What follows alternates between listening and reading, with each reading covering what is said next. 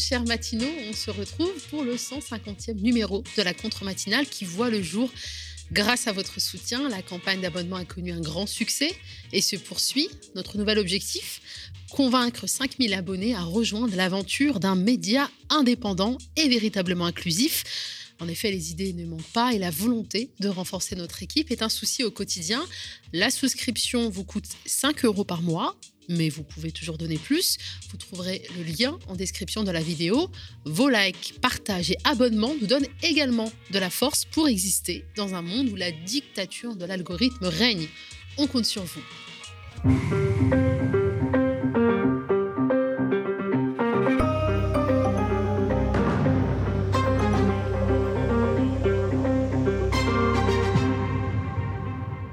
C'est une nouvelle révélation qui vient alimenter une affaire qui est déjà scandaleuse. Selon les syndicats de General Electric, le géant industriel américain, qui a racheté la branche énergie d'Alstom en 2015 sous l'impulsion d'Emmanuel Macron, alors ministre de l'économie, aurait organisé la fuite à l'étranger de plus de 800 millions d'euros entre 2015 et 2019.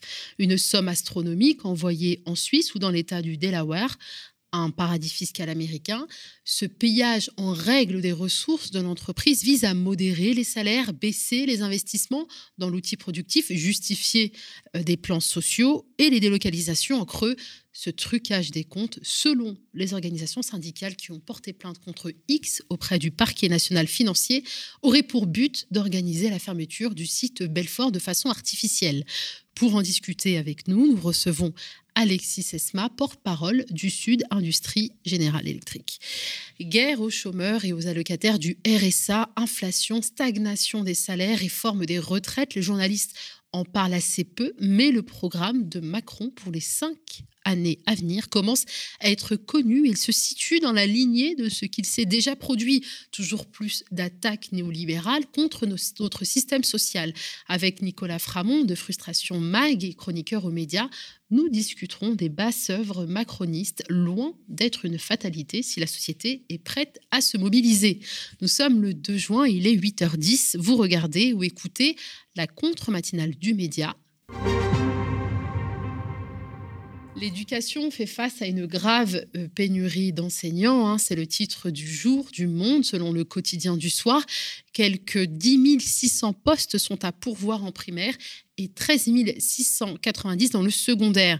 Mais à ce stade du recrutement, autrement dit à l'issue des écrits avant l'étape des oraux convoqués jusqu'en juillet, le manque de candidats est déjà alarmant puisque les admissibles sont parfois moins nombreux que le nombre de postes ouverts. Jamais de mémoire de syndicats d'enseignants, la crise du recrutement n'a semblé aussi aiguë. L'alerte a été pourtant donnée à plusieurs reprises durant la crise sanitaire, laquelle a vu l'institution multiplier les appels en direction des contractuels, des retraités, des étudiants, sans toujours trouver les volontaires. De plus en plus de profs, déçus par leur salaire et leurs conditions de travail, se mettent en disponibilité pour préparer une reconversion professionnelle. Pour pallier le faible nombre de candidats au concours, l'Académie de Versailles a organisé un job dating afin de recruter des contractuels. Mais lorsque les candidats sont moins nombreux, il y a forcément moins de bons profils. Conséquence d'année en année, les jurys sont donc contraints d'ouvrir légèrement le recrutement, c'est-à-dire de reculer le seuil au-delà duquel un candidat est jugé trop faible pour être admis. Les porte-paroles syndicaux s'interrogent sur la feuille de route du nouveau ministre Pipe Ndiaye. Êtes-vous riche? Une question, un brin provocatrice, qui barre la une de Libération. À l'image du seuil de pauvreté, l'Observatoire des inégalités propose dans son dernier rapport publié hier de quantifier la richesse. Il n'y a aucune raison pour que dans ce pays n'existe pas de seuil de richesse considère le directeur et cofondateur de cet organisme indépendant, Louis Morin. Cela permet de poser les pierres d'un débat pour mettre en œuvre une forme de solidarité globale sans laquelle les tensions sociales nourries par un sentiment d'injustice continueraient de s'accroître. Fin de citation. Fixé à 3 673 euros par mois après impôt, il concernerait 7% des Français, loin des milliards de grosses fortunes françaises, ce palier permet de s'interroger sur la redistribution et l'augmentation des impôts. Pour l'Observatoire des inégalités, la définition de différents niveaux de richesse permettrait d'échapper à la focalisation démagogique sur les 1% les plus aisés. Au-delà de l'établissement de seuil, l'étude cherche à comprendre en quoi les modes de vie des riches ainsi définis diffèrent de ceux du reste de la population. Si les plus aisés voient dans leurs emplois de services à domicile qu'ils utilisent massivement une manière de se dégager du loisir, les plus pauvres y trouvent une source de précarisation croissante, souligne le rapport de l'Observatoire des inégalités. Vent de révolte aux affaires étrangères, ce 2 juin, l'ensemble des syndicats proteste contre un décret signant la disparition du corps diplomatique en pleine guerre en Ukraine. Le président a décidé de porter un coup fatal au corps diplomatique en supprimant, en supprimant les conseillers des affaires étrangères et les ministres plénipotentiaires. La colère est aussi est aussi inhabituelle que forte dans ce corps de métier peu habitué aux grèves, cette décision gouvernementale ne passe pas. Derrière ces postes stratégiques, hein, c'est bien toute l'architecture de la diplomatie française tissée savamment au fil des siècles qui passe à la trappe. La politique étrangère ne s'en remettra pas, conclut l'UMA. Pour discuter du sujet, mon collègue Jemil a reçu mardi Olivier Da Silva, diplomate, porte-parole de l'intersyndicale Affaires étrangères. Vous trouverez un entretien sur la chaîne YouTube du média. Les militants des quartiers sacrifiés pour l'union de gauche, c'est la question que pose la journaliste Laurie Anne Cholès dans Reporter, une interrogation que l'on s'est aussi posée aux médias et à laquelle nous avons tenté de répondre il y a quelques jours avec Sana Saïtouli, candidate indépendante à Sergi, et Djoudé Merabé, maire socialiste d'Elbeuf, qui a décidé de mener campagne de manière autonome dans la quatrième circonscription de Seine-Maritime.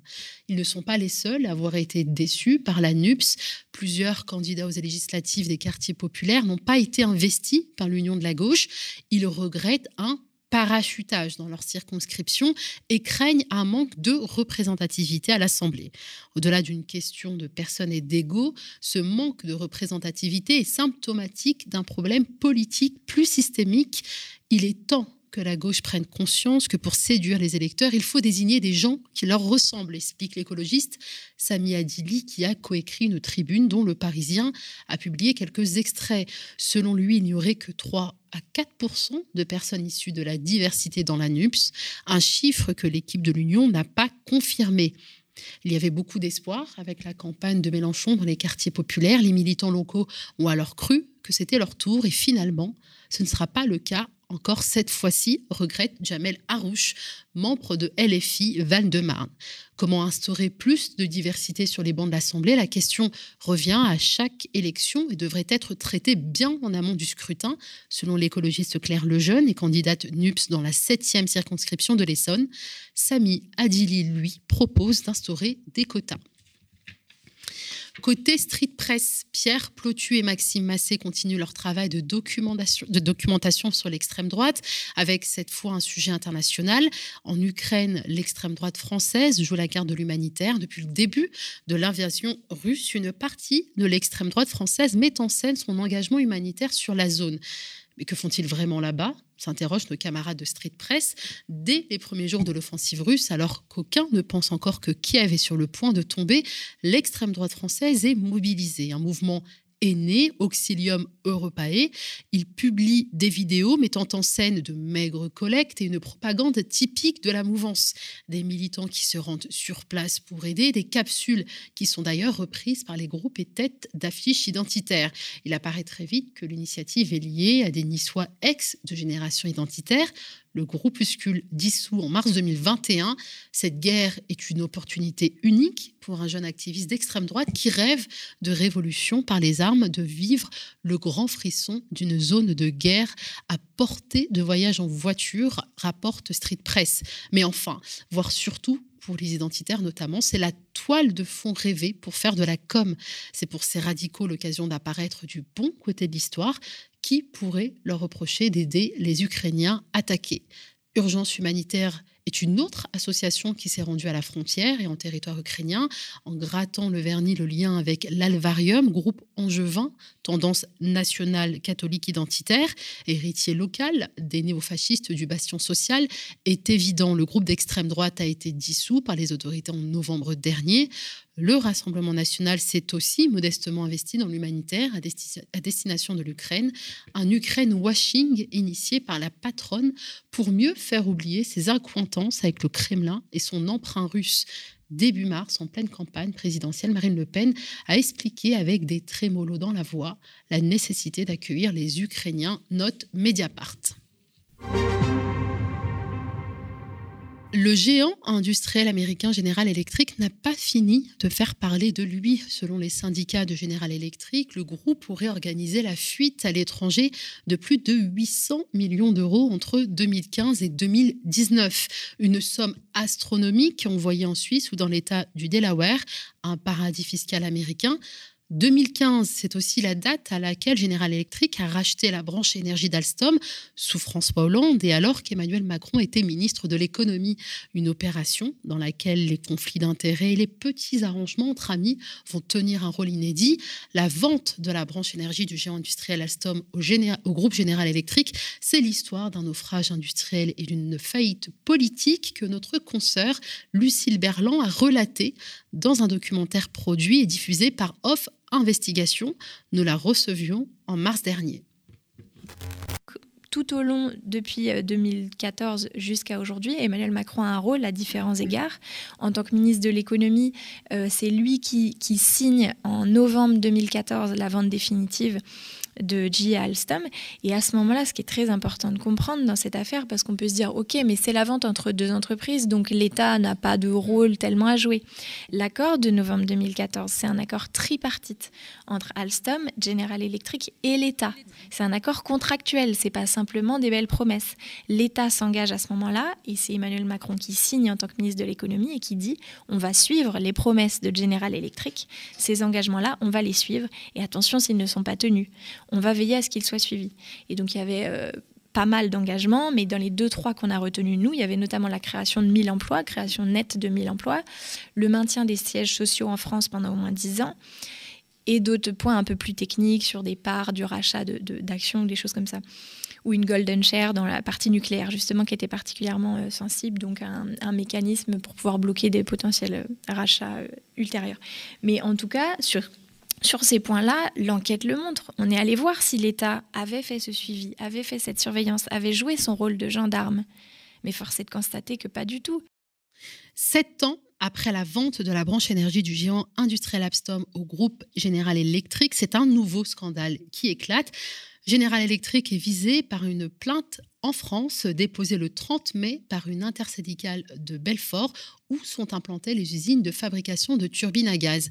Cette plainte a été déposée contre X auprès du parquet national financier pour blanchiment de fraude fiscale, abus de confiance, faux et usage de faux, ainsi que recel aggravé. Nous en discutons avec Alexis Sesma, porte-parole du Sud Industrie Générale Électrique. Bonjour Alexis Sesma. Bonjour.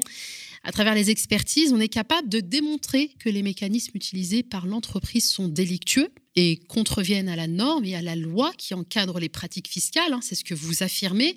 Votre collègue Philippe Petit-Colin, membre de l'intersyndicale CFE-CGC Sud, soutient que l'entité euh, Belfortaine est en déficit à cause d'un pillage en règle de ses ressources depuis 2015 Qu'est-ce qui vous permet de dire que General Electric a organisé la fuite à l'étranger de 800 millions d'euros entre 2015 et 2019 et pourquoi l'avoir fait? Alors, ce que démontre notre expertise, c'est que General Electric organise effectivement le déficit de notre entreprise par différents moyens euh, qui sont aujourd'hui assez connus par les experts qui travaillent sur l'évasion fiscale, euh, des moyens de transfert de bénéfices vers des filiales à la fiscalité avantageuse en Suisse et dans l'État du Delaware, comme vous l'avez précisé. Euh, ces mécanismes sont relativement simples et redoutables. Euh, notre entreprise qui fabrique des turbines à gaz conçues par d'autres filiales doit payer une redevance de technologie, ce qui est normal, mais qui doit être cadrée, qui est cadrée par la norme définie par l'OCDE. Or, ce qu'a démontré notre expertise, c'est que la redevance contrevient au cadre de la norme. C'est un exemple. Le deuxième exemple est l'utilisation de la marque General Electric. Il est tout à fait normal de payer une redevance de marque pour pouvoir utiliser le logo, le slogan General Electric. Sauf que, encore une fois, ce type de redevance est cadré par la norme et que notre, entreprise paye euh, une redevance qui excède le cadre de la norme. Euh, nous avons euh, mis au jour un troisième mécanisme qui évade les bénéfices que nous devrions enregistrer à Belfort, qui est finalement la marge que nous faisons sur les pièces que nous fabriquons. Nous fabriquons des pièces, nous les vendons à des clients, et comme par hasard, les bénéfices, la marge réalisée sur la vente de ces pièces est réalisée en Suisse, alors que l'entièreté de la valeur ajoutée créée sur ces pièces est, faite, est bien faite à Belfort. Et ce sont ces mécanismes-là qui contreviennent à la norme définie par l'OCDE, norme qui a été ratifiée par l'Union européenne et traduite dans la loi française en 2019. C'est ce qui nous permet aujourd'hui euh, d'attaquer euh, General Electric sur, sur ces euh, pratiques délictueuses. Et, et, je tiens à préciser également que notre expertise fait effectivement état d'un manque à gagner entre 500 et 800 millions d'euros sur, euh, sur 5 ans. Euh, il ne s'agit que de l'activité turbine à gaz de General Electric. General Electric en France est implanté sur l'activité euh, healthcare pour fabriquer du matériel d'imagerie médicale, également dans le nucléaire et dans le renouvelable on peut se douter que ces pratiques-là sont générales à, General Electric, complètement dupliquées et donc, euh, ce chiffre de, 800 millions, il est sans doute une fourchette basse. Donc vous avez vraiment mené des, investigations très poussées hein, pour affirmer euh, que la General Electric a organisé cette fuite à l'étranger de 800 millions d'euros. Euh, L'intersyndicale de Belfort euh, affirme avoir alerté le fisc qui demandé à la direction de General Electric de se mettre en conformité, mais sans succès. La General Electric ne commande pas la plainte et se contente de réaffirmer qu'elle respecte les règles fiscales des pays dans lesquels elle opère puisqu'effectivement, elle parle d'optimisation euh, fiscale. Quant à Bercy, le, ministère de l'économie et de l'administration indique que les grandes entreprises restent très suivies, mais le secret fiscal est invoqué pour ne pas en dire plus. Est-ce que c'est une réponse qui vous étonne quand on connaît les incointances entre le euh, pouvoir français et euh, la Générale électrique ben, la ligne de défense de General Electric est assez surprenante. La première fois que nous avons évoqué euh, ces faits délictueux, la réponse a été mais ne vous inquiétez pas, nous sommes contrôlés fiscalement, nous avons des contrôles fiscaux réguliers. Euh, notre expertise démontre que le dernier contrôle fiscal date de 2012.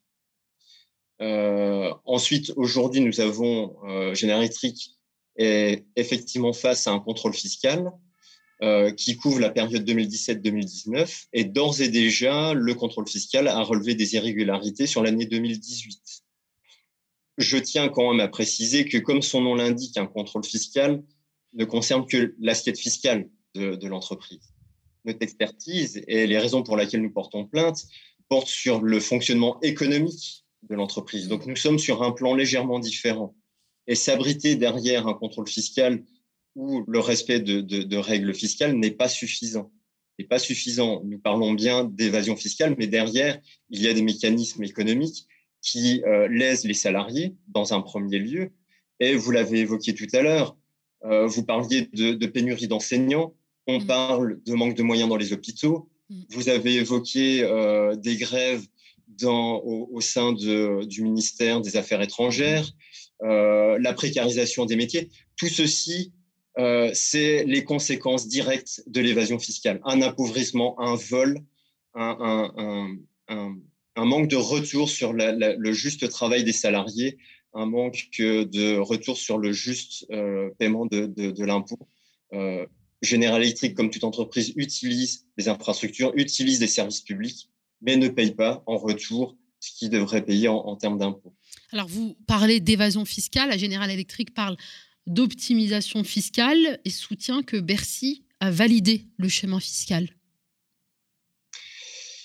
Alors, ça peut faire débat. Euh, j'estime, et ça n'engage que moi, que euh, soit on est conforme à l'impôt, soit on fait de la fraude ou de l'évasion fiscale. Hmm. Le terme optimisation fiscale a été inventé par les cabinets par exemple, qui organise l'évasion fiscale, hmm. histoire de d'endormir un peu l'ensemble des, salariés et des citoyens. Euh, et, et, on est accoutumé à entendre que les services publics euh, n'ont plus de moyens. Ça, vous le relatez régulièrement hmm. et ça devient une fatalité. Euh, de la même façon qu'on se doute que des groupes multinationaux, on parle de J aujourd'hui, on pourrait parler d'autres groupes euh, je ne vais pas en citer, McDonald's par exemple, mm. euh, Amazon, d'autres exemples. Mm. On se doute qu'il pratique de l'évasion fiscale. C'est admis, c'est admis. Sauf qu'aujourd'hui, euh, face à l'appauvrissement des services publics, il est vraiment temps de dire stop. L'évasion fiscale ne doit plus être une fatalité. Euh, j'ai évoqué les normes de l'OCDE qui sont traduites dans la loi française. Nous avons aujourd'hui des moyens, des outils pour nous attaquer vraiment formellement à l'évasion fiscale. Quant à Bercy, on se rend compte que euh, Bercy pâtit également de la réduction de moyens. Donc, avec quels moyens est-ce que Bercy contrôle les entreprises? Il y a de moins en moins de, contrôleurs. Euh, je, vous le rappelle, un contrôle fiscal tous les 10 ans dans un groupe comme General Electric, est-ce que c'est suffisant pour s'assurer que ce groupe est bien conforme à la réglementation? L'histoire nous dira euh, certainement que non. En tout cas, on va attendre le résultat de l'enquête euh, du parquet national financier, mais les éléments que nous avons aujourd'hui nous montrent que non. Mmh. Et donc le but, c'est euh, ce qu'affirment hein, les organisations syndicales qui ont porté plainte, c'est d'organiser la fermeture du site de Belfort de façon artificielle. Qu'est-ce que ça veut dire? Depuis 2016, euh, nous estimons que nous sommes en déficit de façon artificielle. Mhm. Euh, nous avons découvert ce, déficit euh, vraiment de façon subie. en étudiant les résultats prévisionnels de l'année 2016, nous sommes passés en quelques semaines d'un résultat prévisionnel de 60 millions de profits à 60 millions de déficits. Ça veut dire qu'en quelques semaines, le résultat de notre entreprise qui produisait des machines qui n'étaient pas en crise, à, faire un bond de 120 millions. C'est ça qui nous a amené à étudier les différents mécanismes économiques mmh. euh, qui, a, qui a créé ce grand écart et qui nous a démontré que euh, ces indicateurs, ces redevances que nous payons étaient pilotés de façon totalement artificielle. Euh, et ces déficits justifient des plans de licenciement, justifient des restrictions d'investissement. Et finalement, petit à petit, on va démontrer, regardez, votre entreprise, ça mm. fait 5 euh, ans, ça fait 7 ans, 8 ans, 10 ans qu'elle est déficitaire. Euh, c'est un poids pour le groupe. Euh, en plus, dans les différents mécanismes d'évasion fiscale, nous avons perdu du, capital, nous avons perdu, excusez-moi, mais le terme m'échappe, de, de, la propriété mm. intellectuelle notamment. Donc la valeur de l'entreprise diminue de façon artificielle. Et donc, il est très simple ensuite pour dire, nous fermons cette entreprise. Nous allons la fermer. Elle ne nous rapporte pas d'argent et euh, elle ne détient plus de brevets. Elle loue ses bâtiments, mhm. elle loue ses machines. Donc, effectivement, on est sur un chemin, on s'inscrit sur un chemin qui euh, facilite la fermeture du site. Et ça, ça nous inquiète énormément. Donc là, vous portez plainte, donc vous cherchez à, à comment dire à pointer la responsabilité générale électrique Est-ce qu'on ne peut pas aller plus loin et regarder aussi la responsabilité euh, de l'État, euh, puisque comme vous le disiez, la, perte de la valeur, notamment en raison de la vente des brevets qui a occasionné euh, la vente de la branche énergie du géant industriel Alstom au groupe général électrique, a amené aujourd'hui ce géant américain à organiser la fuite de ces 800 millions d'euros et pour mieux finalement fermer le site euh, de Belfort. Est-ce que le, le gouvernement pouvait l'ignorer? Il est difficile d'admettre que le gouvernement pouvait l'ignorer. Euh, quand, quand, on est face à un groupe, je parle du groupe euh, J pour la partie énergie, pour la partie gaz uniquement, à laquelle mhm. nous appartenons. Depuis le rachat de la branche énergie d'Alstom, c'est un groupe qui fait 1,5 milliard de bénéfices nets alors que notre entreprise qui crée les machines est en déficit. Mm. il y a une disproportion là qui aurait dû interroger euh, euh, les, services de l'État. Euh, et on l'évoquait tout à l'heure, par manque de moyens, l'État ferme les yeux sur des pratiques fiscales. Mm.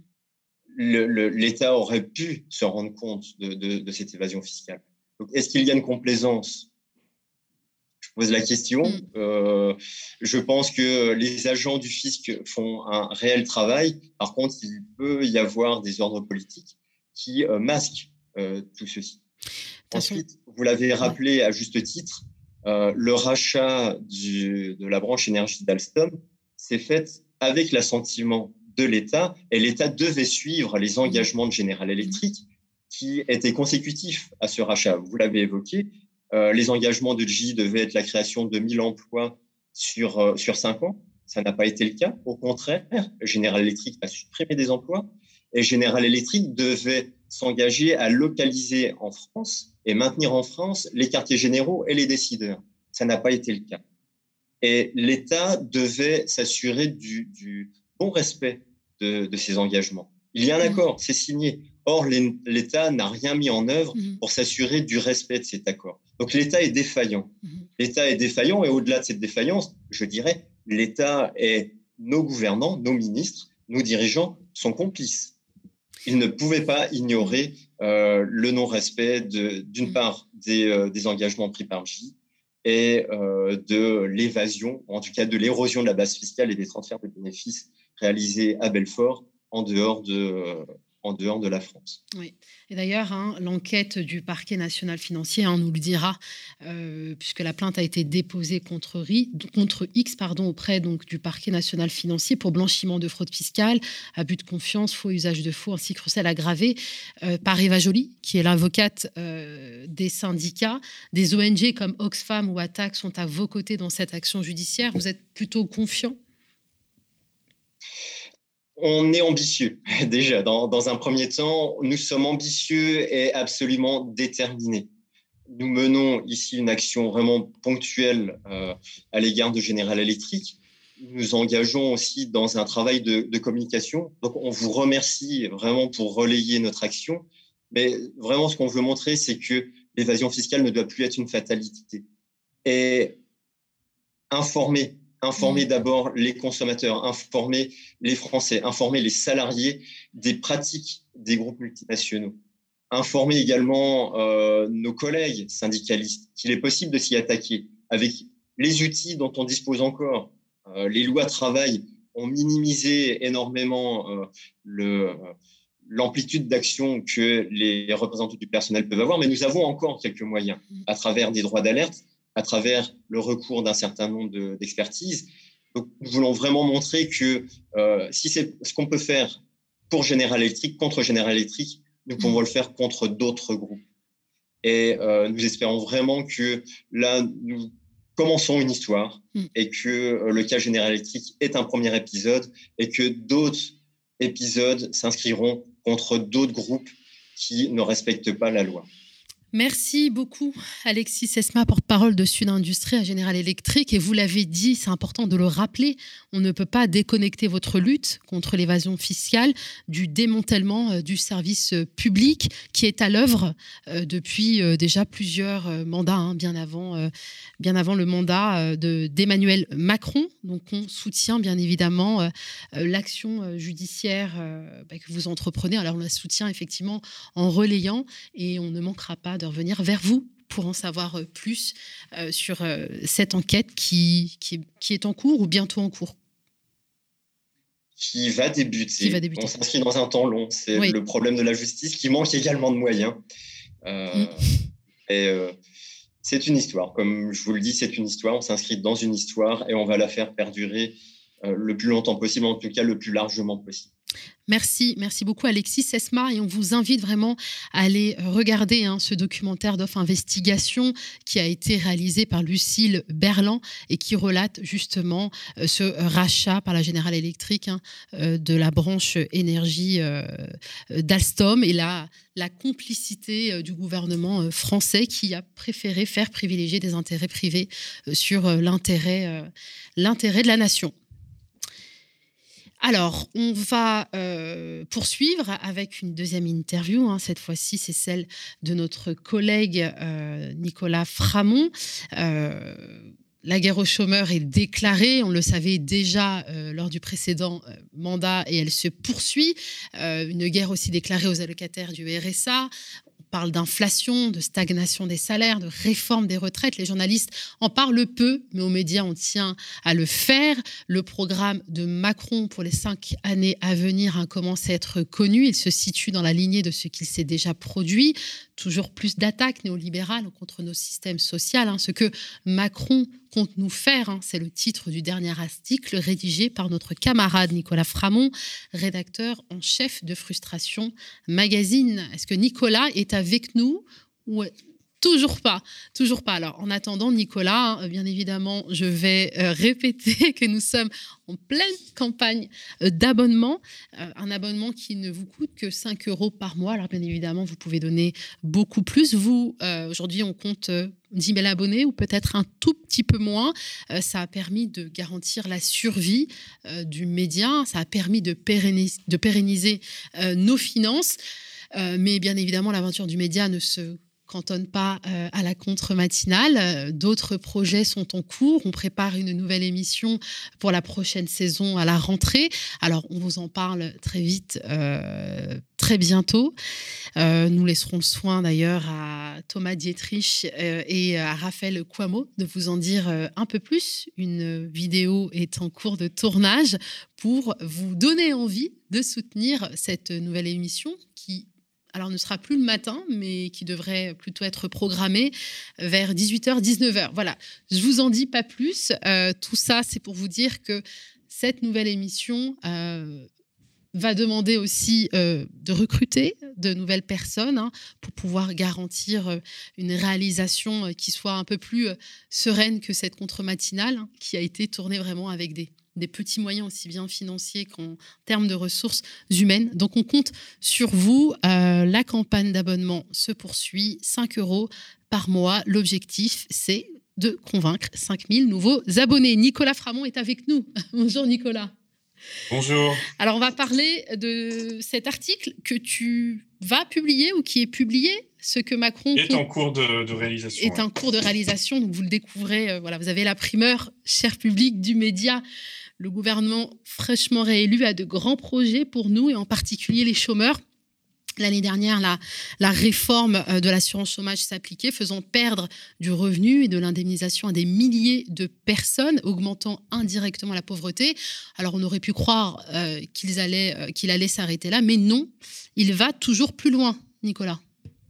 Oui, effectivement. Euh, déjà, ce qui est important, c'est que euh, moi, ce qui me frappe, c'est de voir à quel point on parle peu euh, du programme de Macron, alors que bah, son parti présente des candidats dans toutes ses circonscriptions et se présente pas vraiment en fait avec un programme. Il y a une invisibilisation du programme qui est liée au fait qu'en réalité, les macronistes, ils savent que leurs mesures sont ultra impopulaires et qu'ils ont toujours intérêt à parler d'autre chose.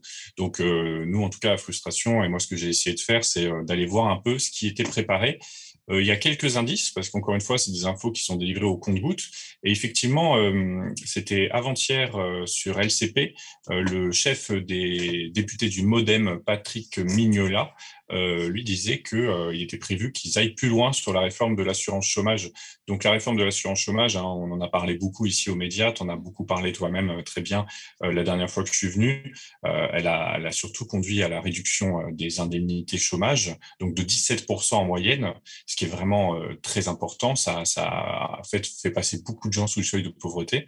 Donc ça, ça a été la première phase du projet macroniste pour l'assurance chômage, c'est qu'on gagne moins. Et, et lui, ce qu'il explique très posément, euh, en costume sur LCP, c'est que maintenant, il va falloir euh, aussi toucher des allocations moins longtemps. Donc, euh, ce qu'il annonce, c'est que la prochaine mesure, ça pourrait être la réduction des indemnités. Alors, comme d'habitude, chez les macronistes, il y a toujours un, euh, comment dire, euh, ils font toujours croire que ça va être gagnant-gagnant. Donc son raisonnement, c'est de dire il faut diminuer euh, la durée d'indemnisation de la plupart des chômeurs, mais augmenter celle des chômeurs de longue durée à plus de deux ans. Alors évidemment, on sait très bien comment ça se passera si ça arrive. Hein. Ça va être sous condition de avoir un projet professionnel de création d'entreprise et de dépassement de soi-même par le développement personnel, évidemment, et très peu de gens seront concernés. Par contre, ce qui peut être sûr, c'est que s'ils engagent ça, non seulement les gens gagneront moins, mais en plus, ils gagneront moins longtemps donc seront euh, précaires euh, et euh, au RSA beaucoup plus vite. Quoi. Donc enfoncer à nouveau les chômeurs, il y également les gens à partir à la retraite plus tard pour faire des économies. Alors Macron tient à poursuivre sa réforme très contestée des retraites et pourtant notre système de retraite n'est pas en péril. C'est ce que tu rappelles. Et oui, il faut le répéter, le redire. Mm. Euh, je sais que vous le faites beaucoup aux médias, mais euh, quand on regarde même les prévisions du, corps du Conseil d'orientation des retraites, donc une instance qui a été créée par Sarkozy pour en fait donner un vernis euh, technique euh, aux futures euh, réformes des retraites, hein, puisque lui a engagé la première grosse régression en la matière. Bon, bah, ce comité d'orientation des retraites, qui est pourtant composé de technocrates pas spécialement gauchistes, lui, il montre bien que l'idée selon laquelle déjà on vit tous plus longtemps, il va y avoir un déséquilibre générationnel entre ceux qui cotisent et ceux qui touchent les retraites, bah, n'est plus si vrai qu'avant, parce qu'en fait, la question d'espérance de vie, malheureusement, n'est plus une donnée en constante augmentation. Euh, et puis, euh, s'il y a un déficit euh, à l'horizon 2030, déjà, c'est pas un déficit qui va arriver de façon urgente. donc, en fait, il n'y a pas péril en la demeure. Il n'y a pas moyen de se précipiter comme, comme ce qu'on entend tout le temps, en fait, à la télé, à la radio. Hein. L'idée que le système de retraite est en péril, c'est quelque chose qui nous est matraqué de, depuis 15 ans, mais c'est loin d'être le cas.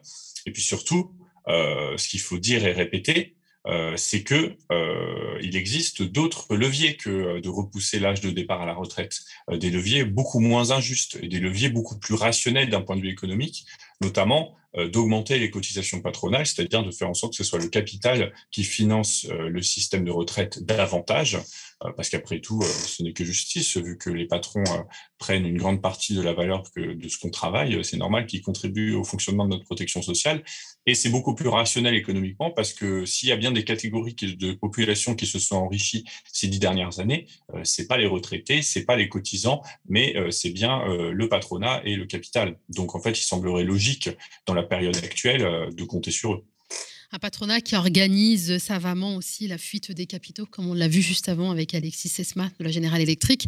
Euh, il était question lors de l'entre-deux tours euh, d'envisager, euh, enfin, Emmanuel Macron était prêt à faire une petite concession et penser à, à faire partir les personnes à la retraite à l'âge de 63 ans. Est-ce que c'est toujours d'actualité ou c'était une promesse de campagne? Alors, il y a un papier dans Le Monde qui est sorti hier qui est assez intéressant, parce qu'il en dit long finalement sur la faiblesse, euh, et dans le papier euh, pour frustration, on va essayer de revenir là-dessus, parce que je pense que c'est un élément structurant de, de, la période. En fait, Macron, il est très affaibli. Ça, c'est plutôt la bonne nouvelle, c'est-à-dire qu'en fait, euh, on se rend compte dans l'article de Monde nous l'apprend que l'exécutif, les proches de la Macronie, etc., se rendent compte que cette réforme, c'est vraiment un boulet qui se traîne politiquement. Et comme à l'approche des législatives, ils se sentent quand même menacés, parce que bon, euh, le, scénario d'une défaite de la majorité présidentielle, c'est pas le plus probable, mais il y a des risques, et puis surtout, il y a des risques qui n'obtiennent pas de majorité absolue, un risque de mm. plus en plus avéré, qui ne leur permettrait pas en réalité de, gouverner comme ils le veulent, comme ils l'ont fait ces cinq dernières années. Donc face à ça, euh, la réforme des retraites, euh, ça sert à quoi? Euh, En ce moment, politiquement, mm. ça les dessert terriblement. donc effectivement, il y a l'idée de, faire des, concessions. Alors évidemment, il faut toujours se méfier de ce genre de promesses, hein, parce que tu, tu l'as vu aussi, je pense que vous en avez parlé, entre, entre ce que Macron disait pendant l'entre-deux pour rallier les voix de gauche contre Marine Le Pen et ce qu'il a dit euh, juste euh, au lendemain de sa victoire, il y a d'énormes différences. Mm. Donc, euh, a priori, il faut toujours compter sur le fait que le plan de Macron et de ses, et de ses lieutenants, c'est bien la retraite à 65 ans, voire au-delà dans les faits, parce que si vous avez fait des études après 20 ans, bah, en réalité, votre, votre durée de cotisation ne sera pas suffisante pour que vous partiez à 65 ans. Donc, c'est bien ça le plan. Après, c'est intéressant de voir euh, voilà l'affaiblissement structurel du, macronisme, le fait que c'est des gens qui ont remporté une victoire à la Pyrrhus, hein, parce que Macron il est très mal élu. Euh, mm. Alors je ne dirais pas qu'il le sait, parce que c'est quelqu'un de très arrogant, mais bon, je pense que son entourage le sait. Et donc, en fait, ils n'ont pas intérêt à trop parler de cette réforme des retraites. Je pense qu'ils essaieront de l'appliquer de force une fois qu'ils auront euh, l'impression d'avoir les pleins pouvoirs. Améliorer le pouvoir d'achat des Français, hein, c'était aussi une promesse de campagne d'Emmanuel Macron et des autres candidats. Hein. Euh, le pouvoir d'achat est toujours au cœur euh, de la campagne présidentielle. C'est aussi la préoccupation euh, numéro une des Français, selon les sondages. tu, Macron et Borne nous promettent une série de mesures en faveur de ce pouvoir d'achat. Tu les juges inefficaces et prétexte à de nouvelles attaques. Pour quelles raisons Oui, tout à fait. Euh, alors, euh, en gros, il y a apparemment une loi pouvoir d'achat qui est prévue pour après euh, les législatives. C'est un peu le, c'est un peu le, on va dire la, la, récompense qui est agitée par les macronistes si on vote pour eux, c'est de dire qu'une série de mesures pour notre pouvoir d'achat seront mises en œuvre. Et en fait, parmi ces mesures, il n'y en a pas une seule qui n'est pas régressive socialement. Il faut croire que ces gens ne peuvent pas s'en empêcher. Mmh. Donc, il y en a qui sont connus, par exemple, la suppression de la redevance audiovisuelle. Bon, bah alors, tous les acteurs de, de, du monde, notamment de la télévision publique s'alerte. je voyais récemment, hier, j'ai vu un article sur le fait que Arte, en particulier, qui est une chaîne qui a pourtant énormément de succès en ce moment, bah, s'inquiète beaucoup de la perte de cette redevance. Donc, en fait, ça, c'est voilà, en fait, derrière chacune de ces mesures de, pouvoir d'achat, il faut se dire que c'est toujours des cadeaux empoisonnés. Donc, la suppression de la redevance télé, c'est un cadeau empoisonné parce que ça affaiblit la télévision publique au profit de la télévision privée. Il y a d'autres euh, cadeaux empoisonnés, euh, parmi lesquels, euh, je, je, je, reprends ma petite liste, ma petite liste de courses. alors, on va dire, sur ces mesures de pouvoir d'achat, j'ai distingué deux catégories. La première catégorie, c'est les cadeaux empoisonnés. La deuxième catégorie, c'est euh, les mesures qui empêchent de s'en prendre aux vrais responsables. Donc, on va commencer par là parce que c'est le moins pire, on va dire. Donc, par exemple, parmi ces mesures qui. Ah, Nicolas Framont? Il y a. Oui, on ne t'entendait plus. Là, c'est bon. C'est bon. Ok, super, excuse-moi. Euh, Première mesure, des chèques alimentaires. Donc ça, c'est pour faire face à la flambée des prix de l'alimentation. Donc ça n'a échappé à personne que tous les prix augmentent. L'inflation globale des prix en mai, c'était plus 5%. Donc c'est énorme. C'est des niveaux qui sont pas atteints, qui n'ont pas été atteints depuis les années 80. Or, euh, la cause de ça, euh, bah, c'est les marges de la grande distribution et c'est notamment la spéculation sur les produits alimentaires. C'est pas les pénuries euh, de stocks d'alimentation, c'est bien la spéculation qui est faite sur le contexte géopolitique lié à la guerre en Ukraine. Euh, et donc, plutôt que de s'en prendre aux spéculateurs, plutôt que de demander à la grande distribution de, passer à la caisse, et eh ben du coup, les macronistes envisagent un chèque alimentaire, c'est-à-dire que euh, on subventionne euh, nos courses au supermarché et uniquement pour les citoyens les plus pauvres. Et puis, ça va pas être des miracles, hein, ça sera nettement moins de 100 euros par mois, ce qui permettra pas, vu la flambée des prix actuels, de compenser entièrement les difficultés. Et puis surtout, tu vois, ça permet pas du tout en réalité de s'en prendre aux vrais responsables. Donc ça, c'est une première chose c'est, on va dire, des mesures qui ne s'en prennent pas aux vrais responsables de l'inflation actuelle.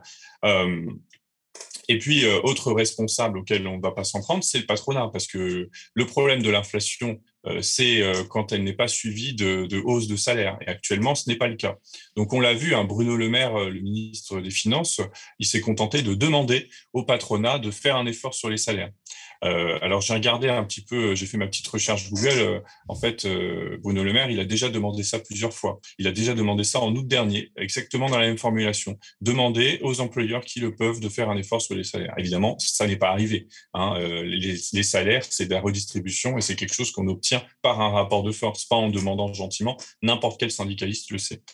toujours est-il que du coup, le gouvernement, dans ses mesures de pouvoir d'achat, fait tout pour ne pas toucher au salaire, pour ne pas toucher au SMIC, pour ne rien demander aux Et au contraire, il lui fait un nouveau cadeau au patronat, pas à nous. Euh, c'est euh, l'extension et l'augmentation de la prime Macron.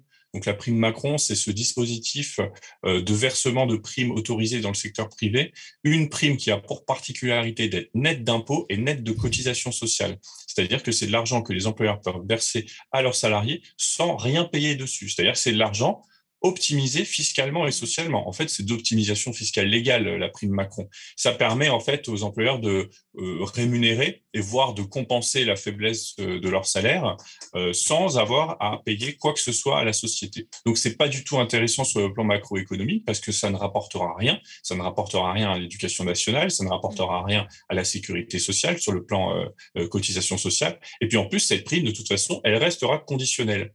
Donc, alors même qu'elle est particulièrement avantageuse avantageuse fiscalement, ah, il n'y a aucune obligation à la verser. C'est ça qui est complètement délirant dans ces mesures pouvoir d'achat, c'est qu'en fait, pour la plupart des gens, ce projet de loi ne changera strictement rien. Ça changera à la marge pour les plus pauvres, ça changera pour ceux qui travaillent dans des grandes entreprises dont le patronat va vouloir donner des primes ou donne déjà des primes et plutôt que de donner des primes sur le format habituel, va donner des primes défiscalisées et désocialisées. Donc en fait, c'est surtout un cadeau au patronat. Euh, et puis euh, euh, dernier type de mesure, et particulièrement, alors là, c'est plus qu'un cadeau empoisonné, c'est que dans, il va falloir être très vigilant parce que dans ce projet de loi dit pouvoir d'achat, eh bien, il pourrait y avoir la réforme du RSA. La réforme du RSA, c'est quelque chose qui avait été évoqué avant le premier tour des présidentielles et maintenant dont les macronistes parlent beaucoup moins, mais c'est toujours dans les cartons. Mm. C'est l'idée que les bénéficiaires du RSA doivent travailler gratuitement 20 heures, 15 heures par mois euh, pour avoir le droit de percevoir leurs allocations. Ce qui est complètement fou, évidemment, hein, parce que euh, vous, vous l'avez fait aussi dans le média, nous on l'a fait dans Frustration, on a recueilli des dizaines et des dizaines de témoignages de personnes au RSA déjà, on ne devient pas au RSA euh, par choix. Et puis, quand on est au RSA, c'est qu'on est euh, dans une situation de fragilité sociale et professionnelle énorme. Ça veut dire que souvent, on a eu une incapacité de travail, qu'on a eu des arrêts maladie longue durée, qu'on est euh, victime d'un handicap.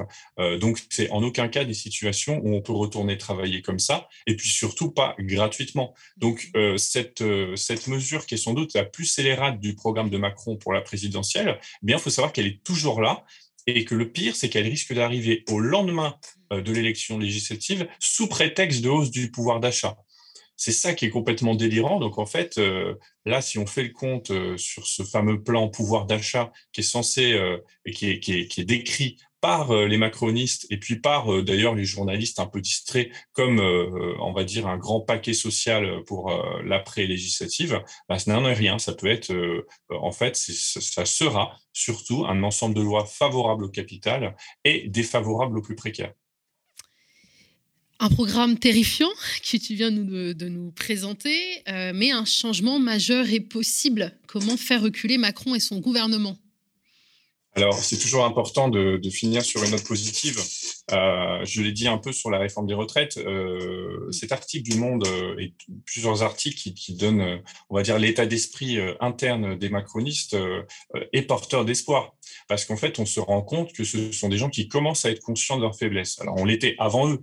Euh, nous, on a bien vu euh, les résultats euh, de la présidentielle, la tripartition de l'électorat en trois blocs, et le fait qu'en réalité, Macron et ses amis représentent toujours une portion minoritaire et de plus en plus minoritaire de la société.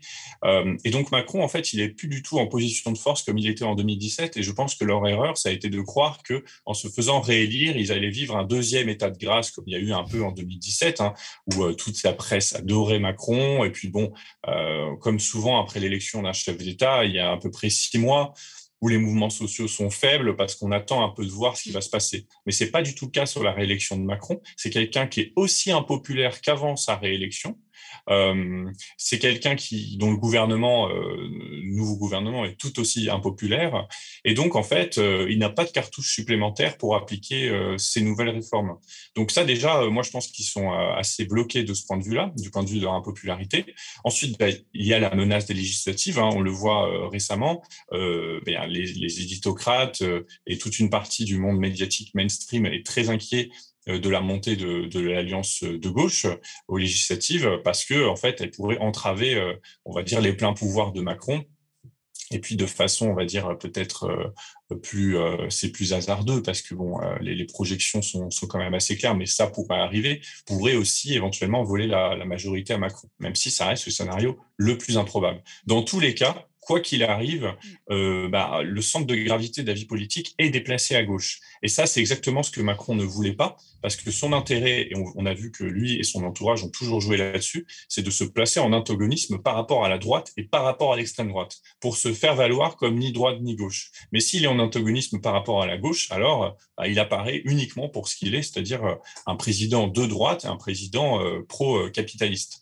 Donc, euh, en fait, on commence, on va commencer ce quinquennat dans, dans une situation qui est prometteuse, au sens où on a une population qui subit un contexte économique difficile. Alors, ce qui à la fois peut être une cause de repli sur soi, mais aussi une cause de révolte, une cause de colère. Et cette colère et cette révolte, si elle est bien organisée, elle peut aboutir finalement à ce que le gouvernement de Macron soit un peu le, dernier gouvernement euh, euh, de la Ve République. Euh, et ensuite, est-ce que ça se passera par les urnes? Est-ce que ça se passera par la rue? Ben Moi, je crois qu'en tout cas, la situation historique sur le plan de la lutte des classes est très ouverte. on est face à des périls très grands, mais on a aussi de grandes possibilités. Et c'est important aussi de, de, penser à cet aspect positif des choses, de tout le travail qui a été accompli ces dernières années y compris par des médias indépendants comme vous, des médias indépendants comme nous. C'est-à-dire que les, plans de Macron ont été toujours mis à jour, ont été toujours déjoués, et maintenant les Français savent à qui ils ont affaire. Et ce n'était pas le cas en 2017. D'ailleurs, on vous, on vous vraiment recommande de, soutenir un Frustration Mac qui effectivement met la lumière sur ce que Macron compte nous faire. C'est précisément le titre de ton dernier article qui va bientôt paraître donc sur Frustration Magazine. Merci beaucoup, Nicolas Framont. Tu es le rédacteur en chef de Frustration Magazine. Cher Matino, la matinale touche à sa fin. bien évidemment, demain, vous retrouverez un entretien d'actu mené par notre collègue Théophile Quamo. On vous le rappelle encore, la campagne d'abonnement est en cours. On compte sur vous euh, pour pouvoir nous aider à atteindre cet objectif des 5000 abonnés. Cet objectif qui devrait nous permettre de renforcer notre équipe et de lancer cette nouvelle émission dont on vous parle très bientôt. Merci de nous avoir suivis et je vous dis pour ma part à la semaine prochaine.